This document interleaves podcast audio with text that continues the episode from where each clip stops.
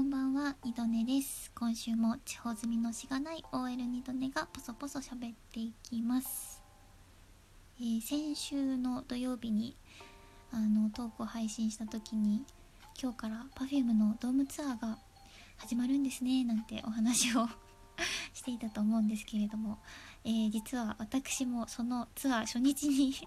参加してまいりました。はい、ということで今回ですね、1泊2日で大阪へ行ってきました。で、結構いろんなラジオトークのトーカーさんとご一緒させていただいたので、今日までの間に各番組でそれぞれ感想だったり、トークを撮って、配信されているんですけれども、私はですね、とりあえずいつも通り、旅に行ったら旅の記録ということでまた微暴録的に時系列で、旅の様子をお話ししていこうかなと思います。で、Perfume のライブの感想なんですけれども、このトーク撮って時間が余ったらネタバレなしでお話ししてもいいかなと思うんですけど、全てが終わった後ですね、3月以降にネタバレありでお話しするのもいいかなと思っているので、もしかしたら来月以降ちょっと今回のライブの感想を1本撮るかもしれないです。そんな感じでよ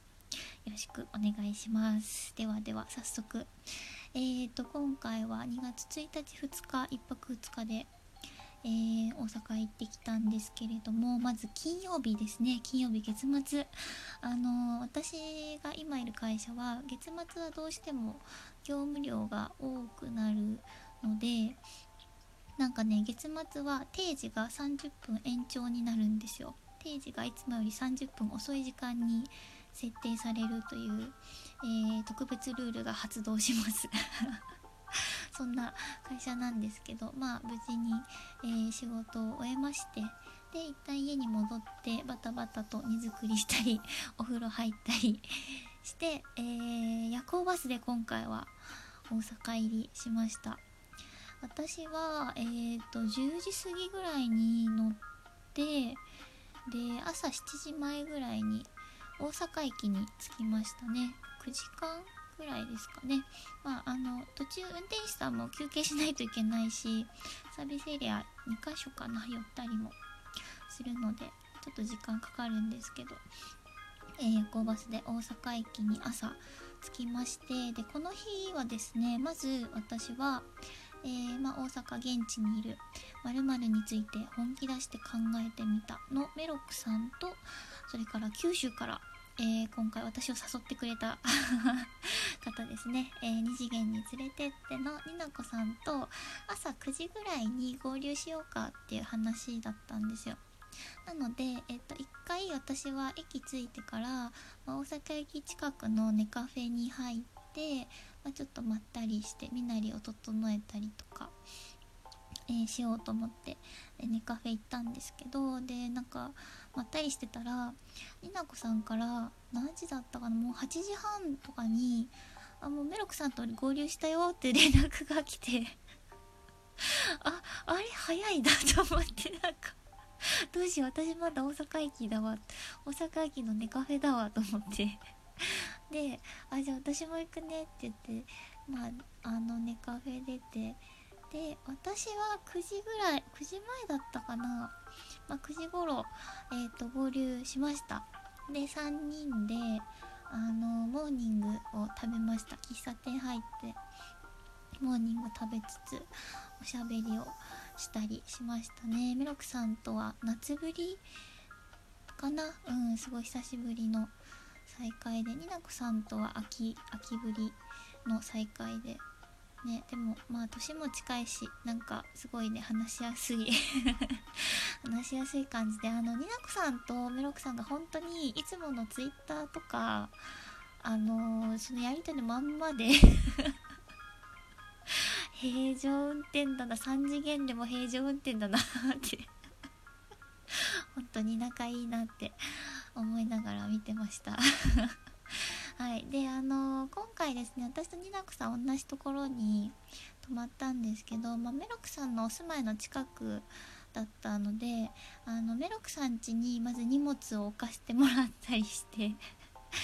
そんな感じで、あとまあ収録したりねしました。こちらの様子はニナコさんと2人でやってるニナドネのお家の方で配信しておりますので、よかったら見てみてください。はい、でそれからイクさん、気ままな美貌録のイクさんが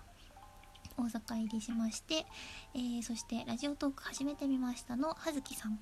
ズッキーさんですね、ズッキーさんと油うってこの梅翔さんも、大阪入りして、6人でお昼に、集合してお昼ご飯を食べに行きました。でお昼を食べてからは一度それぞれホテルへ戻ってホテルへ行ってチェックインを済ませました。私はここで、になこさんとライブ T シャツに着替えたりもしまして、そしていざライブ会場京セラドームですね。私はまあもうちょっとちっちゃい箱のライブとか野外フェスとかは行ったことあるんですけど、ドームのライブって初めてだったので、そのスケール感とかがこう今回初めてだったんですけど、やっぱりすごい大きいし広いなっていう風に思ったし、なんか一度にその3万人とかね、たくさんのお客さんたちと同じ空間で同じことを同じく楽しいことを共有するってすごいまた不思議な感覚だなって思いましたね。最初そうで、ちなみにお席がですね、葉月さん、めしおさん、めろくさんが同じ近くの席アリーナで、いくさんが2階席でしたかね、初日いくさんお一人であと私とになこさんが隣同士の席だったんですけど、になこさんと一緒のゲートから入って、で席がよく分かんなくてスタッフさんに「すいません、ここってどこですか？」みたいな。2人で聞いたりして、まあ、無事に席までたどり着けました。ライブはね本当に素晴らしかったです。これはちょっとね、そうだな、やっぱりネタバレありでまたゆっくりお話ししようかなと思います。はい、まあそんな感じで最新で最高な Perfume のライブを終えまして、この後晩ご飯はライブ会場の近くの串揚げ屋さん、串揚げが食べれる居酒屋さんに行きました。で、ここにですね、仕事終わりのたたらじのふーちゃんが、来てくれまして、もう本当に夜遅かったんですけど本当なんか結構急に誘ってしまったんですけど、ふーちゃん来てくれて本当嬉しかったです。でね、なんかふーちゃんだけやっぱライブ行ってなかったりっていうのもあったので、どうかなと思ったんですけど、めちゃくちゃ楽しい飲み会になりましたね。になこさんがとても楽しそうにお酒を飲んで酔っていたので、すごく良かったなと思いました。本当初対面の人が一番多かったですし、すごい緊張で吐きそうだったし、普段インドアなのでいろいろ外出てお出かけしていろいろ歩き回ったり大変だったと思うんですけど、本当に楽しい夜になったかなと思います。で、翌日ですね、翌日は、新大阪に、10時ごろ集合しまして、まずお土産をみんなで買いました。でここでね午後一の肉まんを食べることができました。ふーちゃんにちょっと分けてもらったんですけど、すごい美味しかった。今度は丸々1個食べようかなと思いますはい、でここからですね、大阪の高島屋さんでPerfume クローゼットっていう、これは Perfume クローゼットとは、Perfume の楽曲や世界観を元にしたアイテムで、皆さんとつながりたい、日々を一緒に過ごしたい、その思いからスタートしたプロジェクトだそうなんですが、お洋服だったり、ハンドクリームとかそういうアイテムが公式サイトでも販売されてるんですけど、それの実店舗が高島屋さんに、ポップアップショップがね出ているということで、ちょっとそちらに行ってみたんですよ。でもすごいなんかそのポップアップショップの場所だけすごい人だかりができててさすがだなと思ったんですけど、でねそこでスプリングコートがあったんですね。ですごい素敵なスプリングコートがあって、トレンチコートの丈が短いトレンチコートでとサテンのプリーズスカート、ロングスカートが合わさったようなコートなんですけど、それがねめちゃくちゃ素敵で、どうしてもちょっと羽織ってみたいなと思ってふーちゃんに荷物を持たせてちょっとね一瞬羽織らせていただきました。すごい素敵でしたね。まあそんなこともありつつ、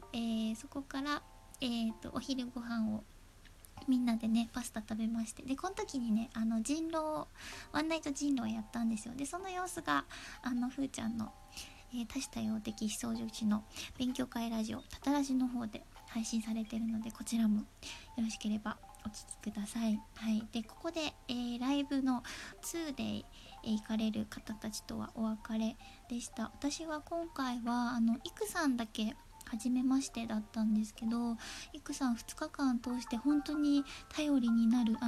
ライブ行く人たちの中だと一番年下だったんですけど、すごくね落ち着いてて、なんていうのかな、なんか泰然としたところがあって、で、まあ、ライブも慣れてらっしゃると思うんですけど、なぜか大阪の地理もですねメロクサ以上に詳しいんじゃないかっていうくらい詳しくて、すごいね頼りになる存在でしたね。ですごくね温かくみんなのことを見守ってくれる、なんか年下なんだけどちょっとお兄さんみたいな感じでね、すごくね和やかな雰囲気にしてくださったなと思っております。でそれから私は残りのふーちゃん、メロクさん、ニナコさんとオタロードに、ニナコさんと私がオタロード行きたいって言ってオタロード案内してもらったりして、でギリギリまで新大阪で一緒にいてお見送りをしてもらいましたということで、皆さん本当にありがとうございました。旅の記録喋ってみました。二度寝でした。ではでは。